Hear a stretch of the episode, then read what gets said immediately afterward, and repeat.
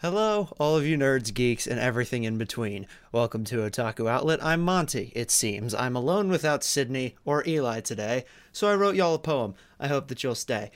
We missed you last week because we watched Extra Life. It was fun. I have a poster opening next Saturday night.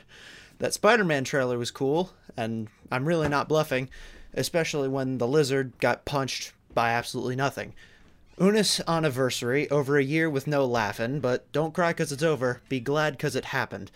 Randy's Purple Privilege show was the best by far, because what kind of person has ants in their car? Another Hazbin merch drop with Helluva Boss 2, mugs, shirts, plushies, and it's already over. Boo. New Tomska sketch that makes your head explode. It's actually just juice, so eh, what do I know? Vroid Studio has a stable release. I also made an avatar that I'll show off next week. Shang-Chi is good, but I've yet to see Eternals, and Star-Lord got mad because we said he's not normal.